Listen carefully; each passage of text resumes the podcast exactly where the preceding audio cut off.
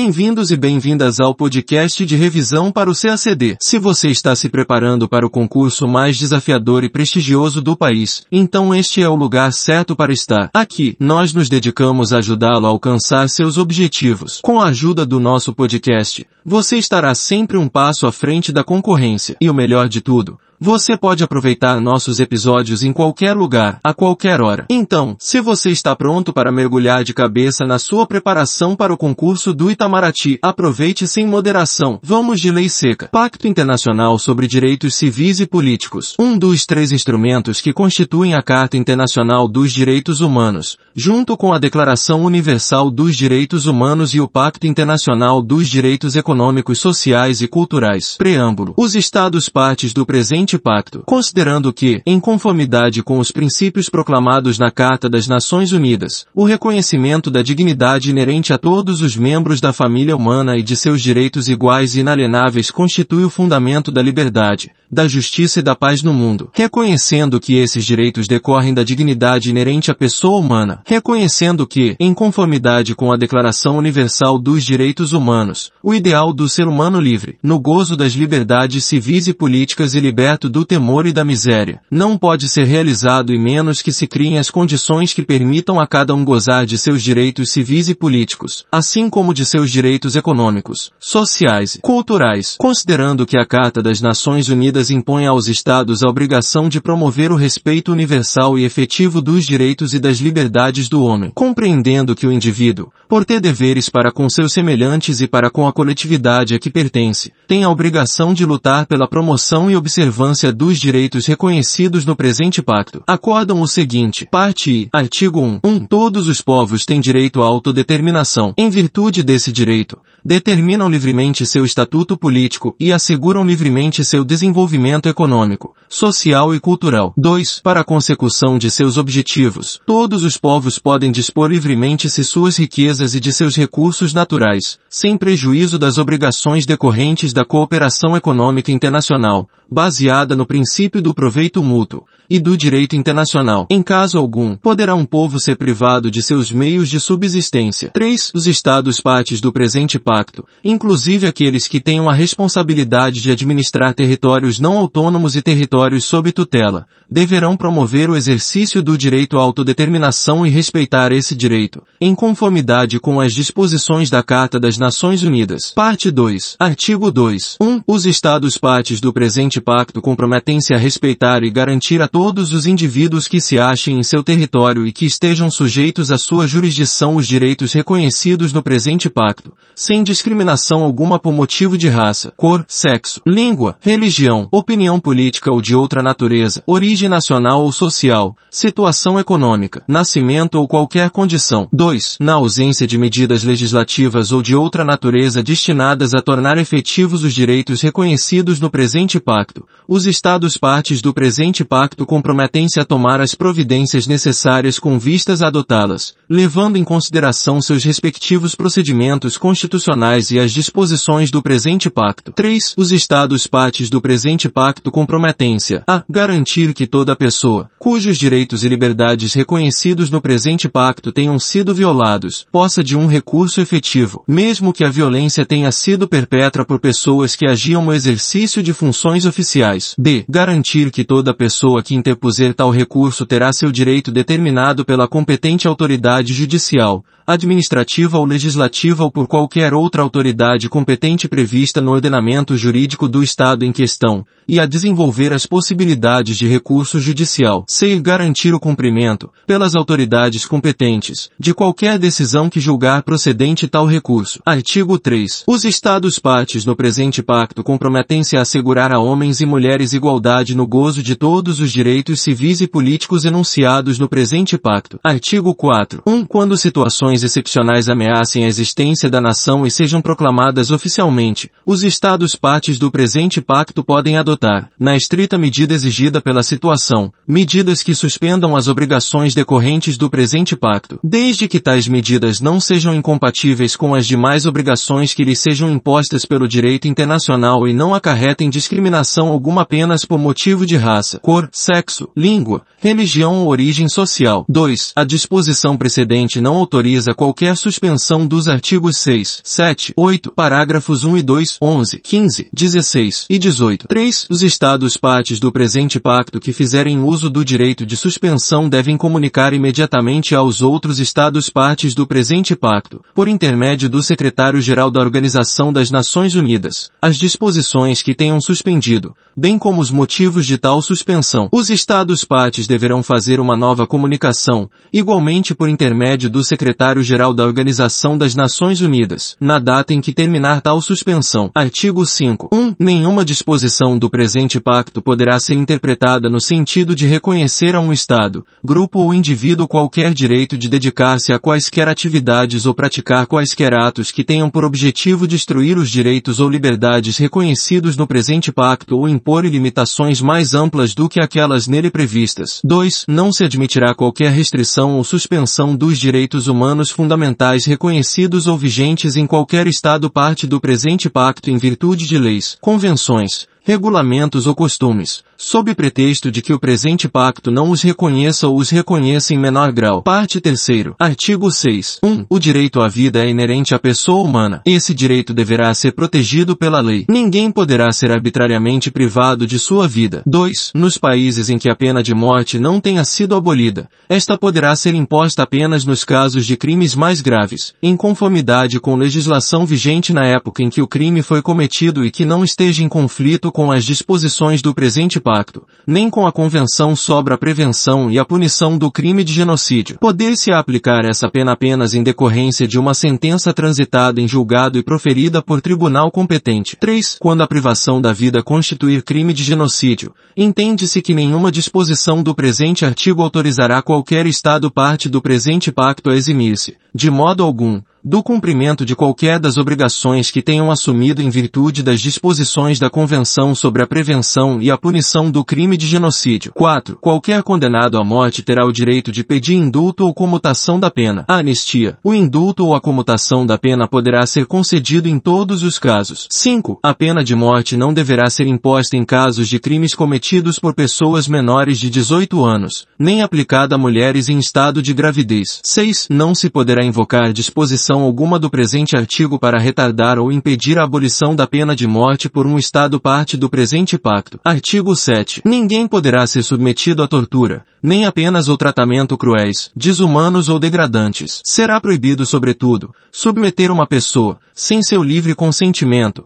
a experiências médias ou científicas. Artigo oito. um. Ninguém poderá ser submetido à escravidão. A escravidão e o tráfico de escravos, em todas as suas formas, ficam proibidos. dois. Ninguém poderá ser submetido à servidão. três. Ninguém poderá ser obrigado a executar trabalhos forçados ou obrigatórios. D. A alínea do presente parágrafo não poderá ser interpretada no sentido de proibir, nos países em que certos crimes sejam punidos com prisão e trabalhos forçados, o cumprimento de uma pena de trabalhos forçados, imposta por um tribunal competente. Ser para os efeitos do presente parágrafo, não serão considerados trabalhos forçados ou obrigatórios. E qualquer trabalho ou serviço, não previsto na alínea B, normalmente exigido de um indivíduo que tenha sido encarcerado em cumprimento de decisão judicial ou que, tendo sido objeto de tal decisão, ache-se em liberdade condicional. dois. Qualquer serviço de caráter militar, nos países em que se admite a isenção por motivo de consciência, qualquer serviço nacional que a lei venha a exigir daqueles que se oponham ao serviço militar por motivo de consciência. três. Qualquer serviço exigido em casos de emergência ou de calamidade que ameacem o bem-estar da comunidade. quatro. Qualquer trabalho ou serviço que faça parte das obrigações cívicas normais. Artigo nove. um. Toda pessoa tem direito à liberdade e à segurança pessoal. Ninguém poderá ser preso ou encarcerado arbitrariamente. Ninguém poderá ser privado de liberdade, salvo pelos motivos previstos em lei e em conformidade com os procedimentos nela estabelecidos. dois. Qualquer pessoa, ao ser presa, deverá ser informada das razões da prisão e notificada, sem demora, das acusações formuladas contra ela. três. Qualquer pessoa presa ou encarcerada em virtude de infração penal deverá ser conduzida, sem demora, a presença do juiz ou de outra autoridade habilitada por lei a exercer funções judiciais e terá o direito de ser julgada em prazo razoável ou de ser posta em liberdade. A prisão preventiva de pessoas que aguardam julgamento não deverá constituir a regra geral, mas a soltura poderá estar condicionada a garantias que assegurem o comparecimento da pessoa em questão à audiência, a todos os atos do processo e, se necessário for, para a execução da sentença. quatro. Qualquer pessoa que seja privada de sua liberdade por prisão ou encarceramento terá o direito de recorrer a um tribunal para que este decida sobre a legislação de seu encarceramento e ordene sua soltura, caso a prisão tenha sido ilegal. cinco. Qualquer pessoa vítima de prisão ou encarceramento ilegais terá direito à repartição. Artigo dez. um. Toda pessoa privada de sua liberdade deverá ser tratada com humanidade e respeito à dignidade inerente à pessoa humana. dois. As pessoas processadas deverão ser separadas, salvo em circunstâncias excepcionais, das pessoas condenadas e receber tratamento distinto, condizente com sua condição de pessoa não condenada. B. As pessoas processadas, jovens, deverão ser separadas das adultas e julgadas o mais rápido possível. três. O regime penitenciário consistirá num tratamento cujo objetivo principal seja a reforma e a reabilitação normal dos prisioneiros. Os delinquentes juvenis deverão ser separados dos adultos e receber tratamento condizente com sua idade e condição jurídica. Artigo onze. Ninguém poderá ser preso apenas por não poder cumprir com uma obrigação contratual. Artigo doze. um. Toda pessoa que se ache legalmente no território de um Estado terá o direito de nele livremente circular e escolher sua residência. dois. Toda pessoa terá o direito de sair livremente de qualquer país, inclusive de seu próprio país. três. Os direitos supracitados não poderão em lei e no intuito de restrições, a menos que estejam previstas em lei e no intuito de proteger a segurança nacional e a ordem, a saúde ou a moral pública, bem como os direitos e liberdades das demais pessoas, e que sejam compatíveis com os outros direitos reconhecidos no presente pacto. quatro. Ninguém poderá ser privado arbitrariamente do direito de entrar em seu próprio país. Artigo treze. Um estrangeiro que se ache legalmente no território de um Estado parte do presente pacto só poderá dele ser expulso em decorrência de decisão adotada em conformidade com a lei, a menos que razões imperativas de segurança nacional a isso se oponham. Terá a possibilidade de expor as razões que militem contra sua expulsão e de ter seu caso reexaminado pelas autoridades competentes, ou por uma ou várias pessoas especialmente designadas pelas referidas autoridades, e de fazer-se representar com esse objetivo. Artigo quatorze. um. Todas as pessoas são iguais perante os tribunais e as cortes de justiça. Toda pessoa terá o direito de ser ouvida publicamente e com devidas garantias por um tribunal competente, independente e imparcial, estabelecido por lei, na apuração de qualquer acusação de caráter penal formulada contra ela ou na determinação de seus direitos e obrigações de caráter civil. A imprensa e o público poderão ser excluídos de parte da totalidade de um julgamento, quer por motivo de moral pública, de ordem pública ou de segurança nacional em uma sociedade democrática, quer quando o interesse da vida privada das partes o exija, que na medida em que isso seja estritamente necessário na opinião da justiça, em circunstâncias específicas, nas quais a publicidade venha a prejudicar os interesses da justiça. Entretanto, qualquer sentença proferida em matéria penal ou civil deverá tornar-se pública, a menos que o interesse de menores exija procedimento oposto, ou processo diga respeito a controvérsia matrimoniais ou a tutela de menores. dois. Toda pessoa acusada de um delito terá direito a que se presuma sua inocência enquanto não for legalmente comprovada sua culpa. três. Toda pessoa acusada de um delito terá direito, em plena igualmente, a pelo menos, as seguintes garantias. A. De ser informado, sem demora, numa língua que compreenda de forma minuciosa, da natureza e dos motivos da acusação contra ela formulada. B. De dispor do tempo e dos meios necessários à preparação de sua defesa e a comunicar-se com o defensor de sua escolha. C. De ser julgado sem dilações indevidas. D. De estar presente no julgamento e de defender-se pessoalmente ou por intermédio de defensor de sua escolha. De ser informado, caso não tenha defensor, do direito que lhe assiste de tê-lo e, sempre que o interesse da justiça assim exija,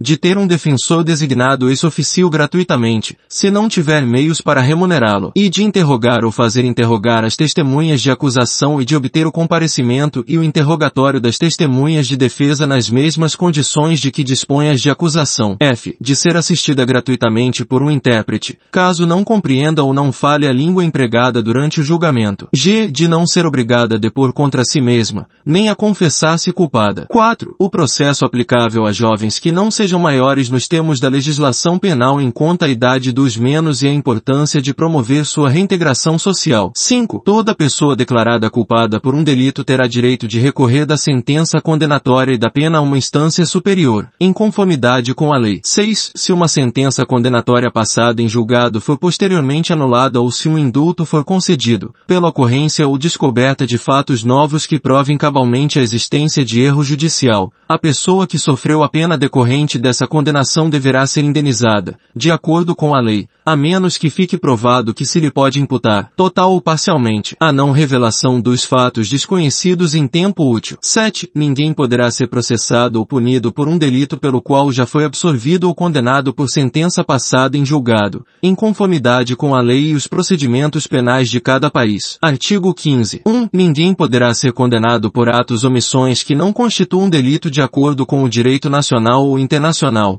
no momento em que foram cometidos. Tampouco poder-se a impor pena mais grave do que é aplicável no momento da ocorrência do delito. Se, depois de perpetrado o delito, a lei estipular a imposição de pena mais leve, o delinquente deverá dela beneficiar-se. dois. Nenhuma disposição do presente pacto impedirá o julgamento ou a condenação de qualquer indivíduo por atos ou omissões que, momento em que forma cometidos, eram considerados delituosos de acordo com os princípios gerais de direito reconhecidos pela Comunidade das Nações. Artigo dezesseis. Toda pessoa terá direito, em qualquer lugar, ao reconhecimento de sua personalidade jurídica. Artigo dezessete. um. Ninguém poderá ser objetivo de ingerências arbitrárias ou ilegais em sua vida privada, em sua família, em seu domicílio ou em sua correspondência, nem de ofensas ilegais às suas honra e reputação. dois. Toda pessoa terá direito à proteção da lei contra essas ingerências ou ofensas. Artigo dezoito. um. Toda pessoa terá direito à liberdade de pensamento, de consciência e de religião. Esse direito implicará a liberdade de ter ou adotar uma religião religião ou uma crença de sua escolha e a liberdade de professar sua religião ou crença, individual ou coletivamente, tanto pública como privadamente, por meio do culto, da celebração de ritos, de práticas e do ensino. dois. Ninguém poderá ser submetido a medidas coercitivas que possam restringir sua liberdade de ter ou de adotar uma religião ou crença de sua escolha. três. A liberdade de manifestar a própria religião ou crença estará sujeita apenas a limitações previstas em lei e que se façam necessárias para proteger a A segurança, a ordem, a saúde ou a moral públicas ou os direitos e as liberdades das demais pessoas. quatro. Os Estados partes do presente pacto comprometem-se a respeitar a liberdade dos pais e, quando for o caso, dos tutores legais, de assegurar a educação religiosa e moral dos filhos que esteja de acordo com suas próprias convicções. Artigo dezenove. um. Ninguém poderá ser molestado por suas opiniões. dois. Toda pessoa terá direito à liberdade de expressão. Esse direito incluirá a liberdade de procurar, receber e difundir informações e ideias de qualquer natureza, independentemente de considerações de fronteiras, verbalmente ou por escrito, em forma impressa ou artística, ou por qualquer outro meio de sua escolha. três. O exercício do direito previsto no parágrafo dois do presente artigo implicará deveres e responsabilidades especiais. Consequentemente, poderá estar sujeito a certas restrições, que devem, entretanto, ser expressamente previstas em lei e que se façam necessárias para a. assegurar o respeito dos direitos e da reputação das demais pessoas. b. Proteger a segurança nacional, a ordem, a saúde ou a moral públicas. Artigo vinte. um. Será proibida por lei qualquer propaganda em favor da guerra. zero sete zero sete. dois. Será proibida por lei qualquer apologia do ódio nacional, racial ou religioso que constitua incitamento à discriminação, à hostilidade ou à violência. Artigo vinte e um. O direito de reunião pacífica será reconhecido. O exercício desse direito estará sujeito apenas às restrições previstas em lei e que se façam necessárias, em uma sociedade democrática, no interesse da segurança nacional, da segurança ou da ordem pública, ou para proteger a saúde ou a moral pública ou os direitos e as liberdades das demais pessoas. Artigo vinte e dois. um. Toda pessoa terá o direito de associar-se livremente a outras, inclusive o direito de construir sindicatos e de a eles filiar-se, para a proteção de seus interesses. dois. O exercício desse direito estará sujeito apenas às restrições previstas em lei e que se façam necessárias, em uma sociedade democrática, no interesse da segurança nacional, da segurança e da ordem públicas, ou para proteger a saúde ou a moral públicas ou os direitos e liberdades das demais pessoas. O presente artigo não impedirá que se submeta a restrições legais o exercício desse direito por membros das Forças Armadas e da Polícia. três. Nenhuma das disposições do presente artigo permitirá que Estados partes da Convenção de mil novecentos e quarenta e oito da Organização Internacional do Trabalho, relativa à liberdade sindical e à proteção do direito sindical, venham a adotar medidas legislativas que restringam ou aplicar a lei de maneira a restringir as garantias previstas na referida Convenção. Artigo vinte e três. um. A família é o elemento natural e fundamental da sociedade e terá o direito de ser protegida pela sociedade e pelo Estado. dois. Será reconhecido o direito do homem e da mulher de, em idade núbil, contrair casamento e constituir família. três. Casamento algum será celebrado sem o consentimento livre e pleno dos futuros esposos. quatro. Os Estados partes do presente pacto deverão adotar as medidas apropriadas para assegurar a igualdade de direitos e responsabilidades dos esposos quanto ao casamento, durante o mesmo e por ocasião de sua dissolução. Em caso de dissolução, deverão adotar-se disposições que assegurem a proteção necessária para os filhos. Artigo vinte e quatro. um. Toda criança terá direito, sem discriminação alguma por motivo de cor, sexo, língua, religião, origem nacional ou social, situação econômica ou nascimento,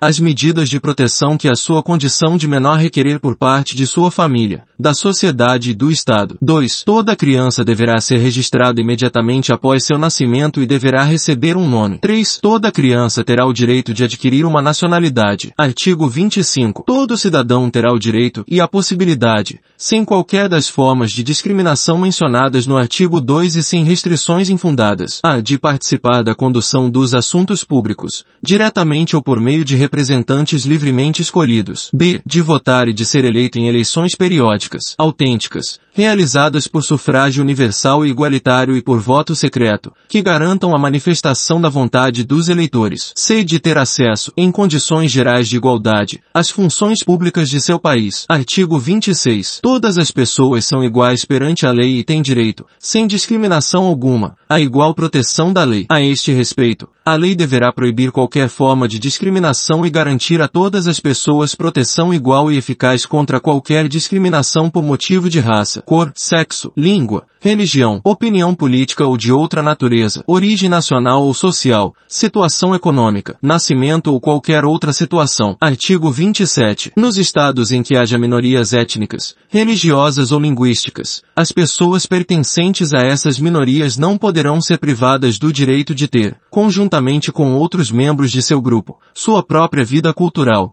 de professar e praticar sua própria religião e usar sua própria língua. Parte quatro. Artigo vinte e oito. um. Constituir-se-á um comitê de diretores humanos, doravante denominado Comitê no presente pacto. O comitê será composto de dezoito membros e desempenhará as funções descritas adiante. dois. O comitê será integrado por nacionais dos Estados partes do presente pacto, os quais deverão ser pessoas de elevada reputação moral e reconhecida competência em matéria de direitos humanos, levando-se em consideração a utilidade da participação de algumas pessoas com experiências jurídicas. três. Os membros do comitê serão eleitos e exercerão suas funções a título pessoal. Artigo vinte e nove. um. Os membros do comitê serão eleitos em votação secreta dentre uma lista de pessoas que preencham os requisitos previstos no artigo vinte e oito e indicados, com esse objetivo, pelos Estados partes do presente pacto. dois. Cada Estado parte no presente pacto poderá indicar duas pessoas. Essas pessoas deverão ser nacionais do Estado que as indicou. três. A mesma pessoa poderá ser indicada mais de uma vez. Artigo trinta. um. A primeira eleição realizar-se-á no máximo seis meses após a data de entrada em vigor do presente pacto. dois. Ao menos quatro meses antes da data de cada eleição do comitê, e desde que seja uma eleição para preencher uma vaga declarada nos termos do artigo trinta e quatro,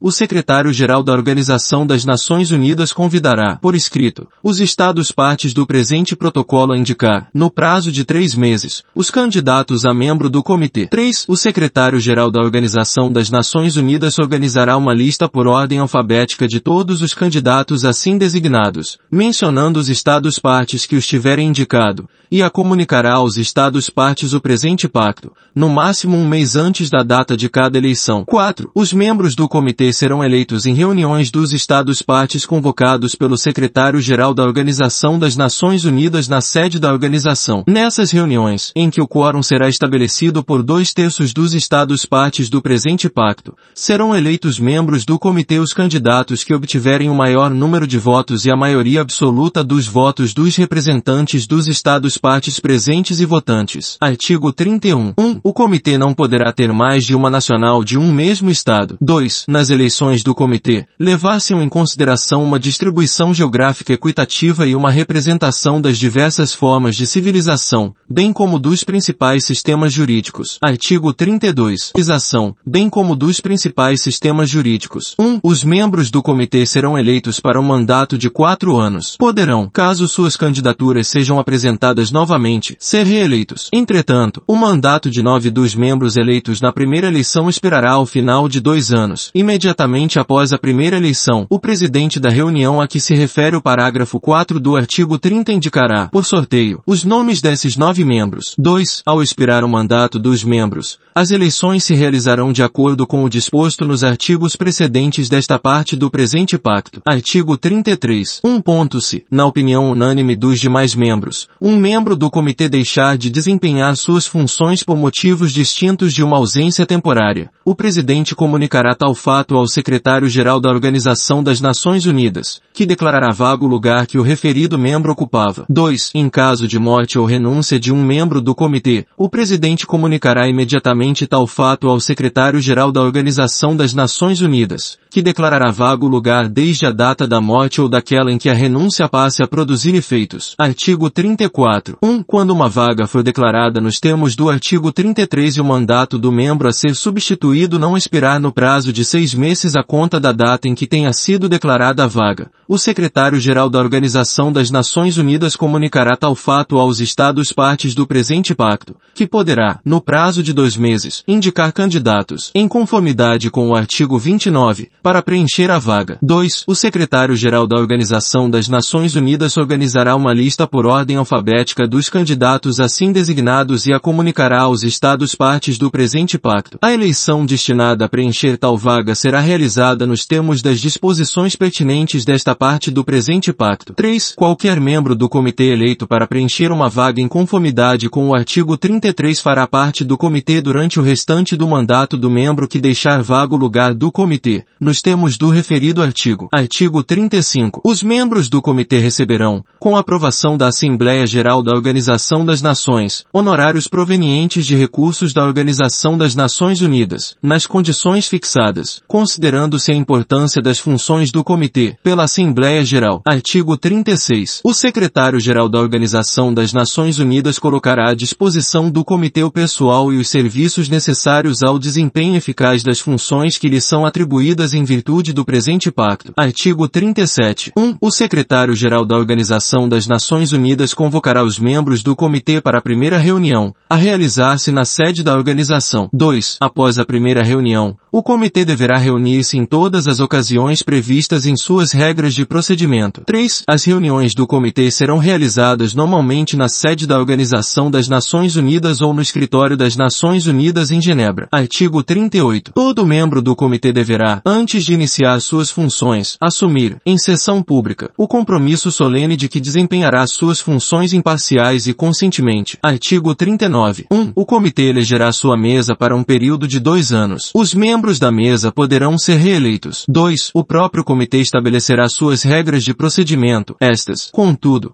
deverão conter, entre outras, as seguintes disposições. A. O quórum será de doze membros. B. As decisões do comitê serão tomadas por maioria de votos dos membros presentes. Artigo quarenta. um. Os Estados-partes do presente pacto comprometem-se a submeter relatórios sobre as medidas por eles adotadas para tornar efeitos os direitos reconhecidos no presente pacto e sobre o processo alcançado dispensado no gozo desses direitos a, dentro do prazo de um ano, a contar do início da vigência do presente pacto nos Estados partes interessados, b, a partir de então, sempre que o Comitê vier a solicitar. dois. Todos os relatórios serão submetidos ao Secretário-Geral da Organização das Nações Unidas, que os encaminhará, para exame, ao Comitê. Os relatórios deverão sublinhar, caso existam, os fatores e as dificuldades que prejudiquem a implementação do presente pacto. três. O Secretário-Geral da Organização das Nações Unidas poderá, após consulta ao Comitê, encaminhar às agências especializadas interessadas cópias das partes dos relatórios que digam respeito à sua esfera de competência. quatro. O Comitê estudará os relatórios apresentados pelos Estados partes do presente pacto e transmitirá aos Estados partes seu próprio relatório,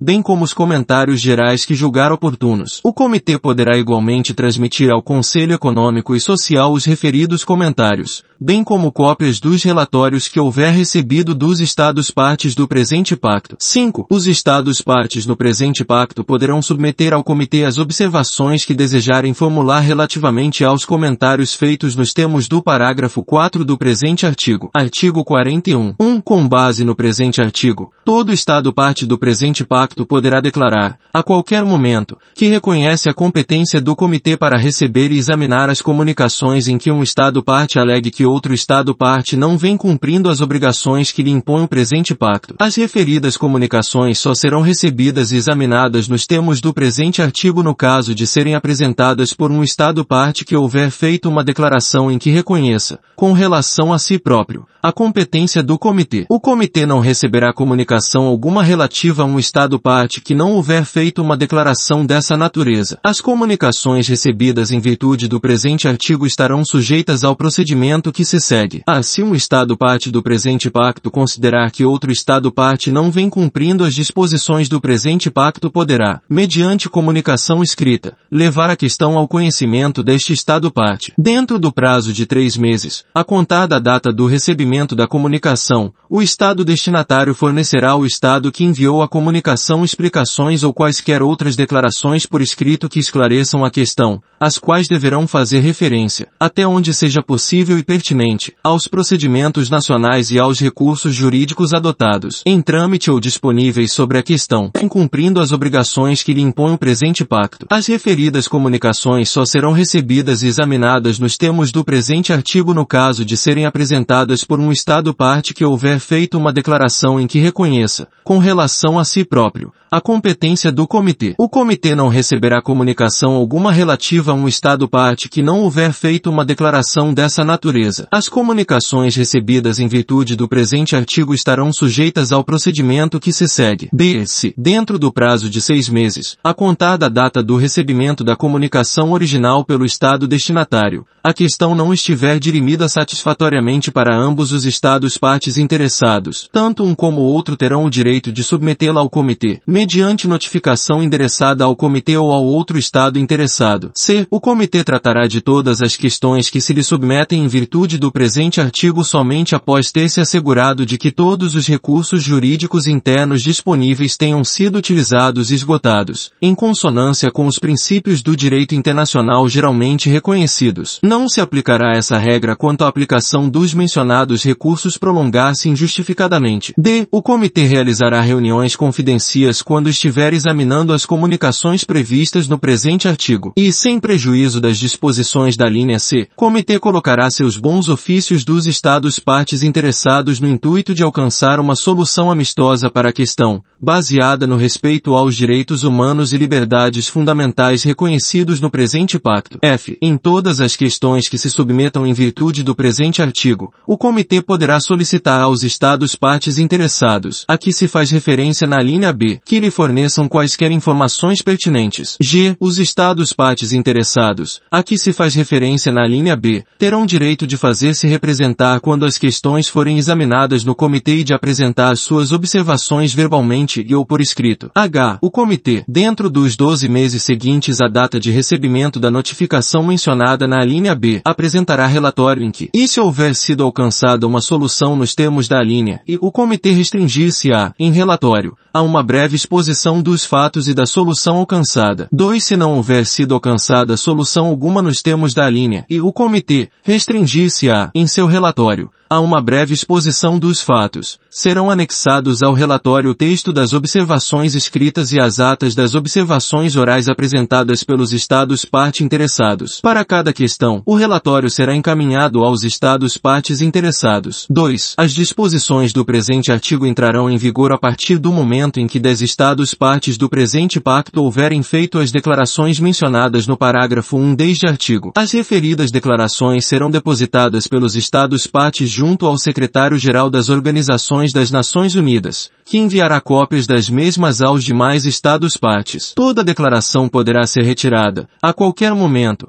mediante notificação endereçada ao Secretário-Geral. Far-se-á essa retirada sem prejuízo do exame de quaisquer questões que constituam objeto de uma comunicação já transmitida nos termos deste artigo. Em virtude do presente artigo, não se receberá qualquer nova comunicação de um Estado-parte uma vez que o Secretário-Geral tenha recebido a notificação sobre a retirada da declaração, a menos que o Estado-parte interessado haja feito uma nova declaração. Artigo quarenta e dois. um. A. Se uma questão submetida ao Comitê, nos termos do artigo quarenta e um, não estiver dirimida satisfatoriamente para os Estados-partes interessados, o Comitê poderá, com o consentimento prévio dos Estados-partes interessados, constituir uma comissão ad hoc, doravante denominada a Comissão. A Comissão colocará seus bons ofícios à disposição dos Estados-partes interessados no intuito de se alcançar uma solução amistosa para a questão baseada no respeito ao presente pacto. D. A Comissão será composta de cinco membros designados com o consentimento dos Estados interessados. Se os Estados-partes interessados não chegarem a um acordo a respeito da totalidade ou de parte da composição da Comissão dentro do prazo de três meses, os membros da Comissão em relação aos quais não se chegou a acordo serão eleitos pelo Comitê, entre os seus próprios membros, em votação secreta e por maioria de dois terços dos membros do Comitê. dois. Os membros da Comissão exercerão suas funções a título pessoal. Não poderão ser nacionais dos Estados interessados, nem de Estado que não seja parte do presente pacto,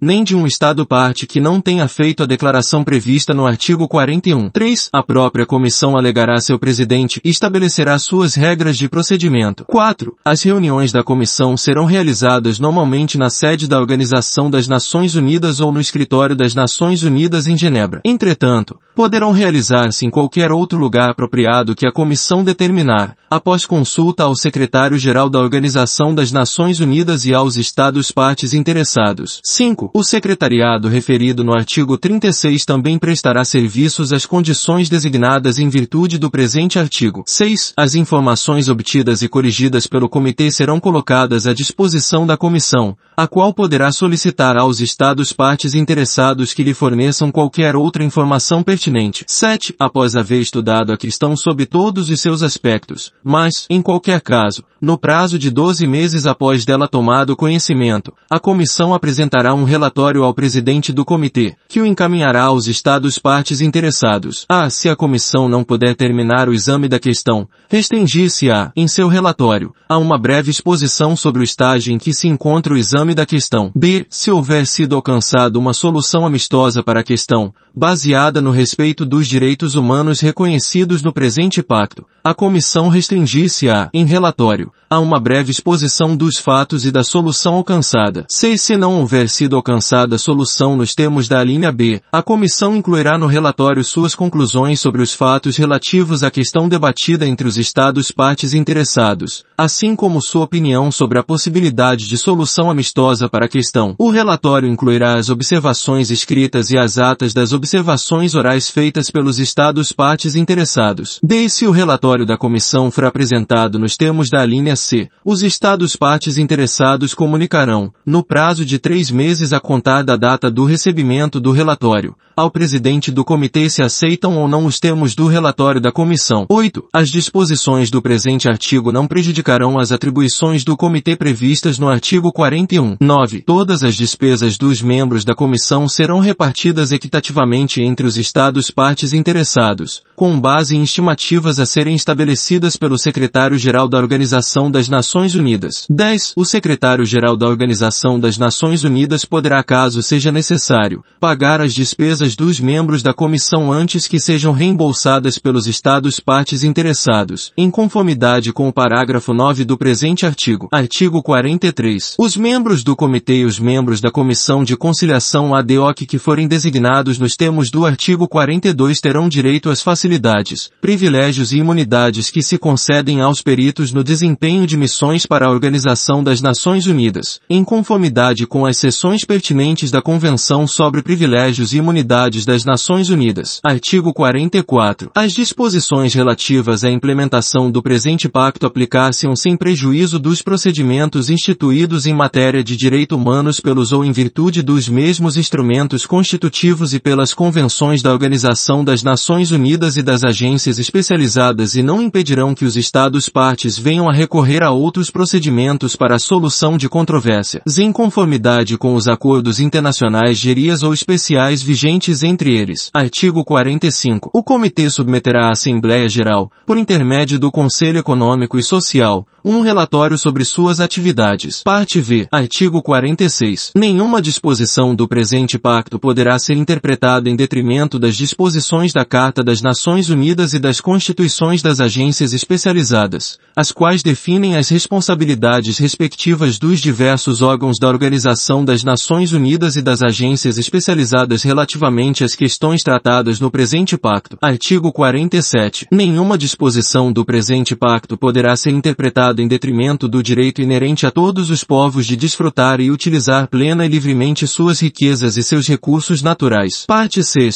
Artigo quarenta e oito. um. O presente pacto está aberto à assinatura de todos os Estados membros da Organização das Nações Unidas ou membros de qualquer de suas agências especializadas, de todo Estado parte do Estatuto da Corte Internacional de Justiça, bem como de qualquer de suas agências especializadas, de todo Estado parte do Estatuto da Corte Internacional de Justiça, bem como de qualquer outro Estado convidado pela Assembleia Geral a tornar-se parte do presente pacto. dois. O presente pacto está sujeito à ratificação. Os instrumentos de ratificação serão depositados junto ao Secretário-Geral da Organização da Organização das Nações Unidas. três. O presente pacto está aberto à adesão de qualquer dos Estados mencionados no parágrafo um do presente artigo. quatro. Far-se a adesão mediante depósito do instrumento de adesão junto ao Secretário-Geral da Organização das Nações Unidas. cinco. O Secretário-Geral da Organização das Nações Unidas informará todos os Estados que hajam assinado o presente pacto ou a ele aderido do deposito de cada instrumento de ratificação ou adesão. Artigo quarenta e nove. um. O presente pacto entrará em vigor três meses após a data do depósito,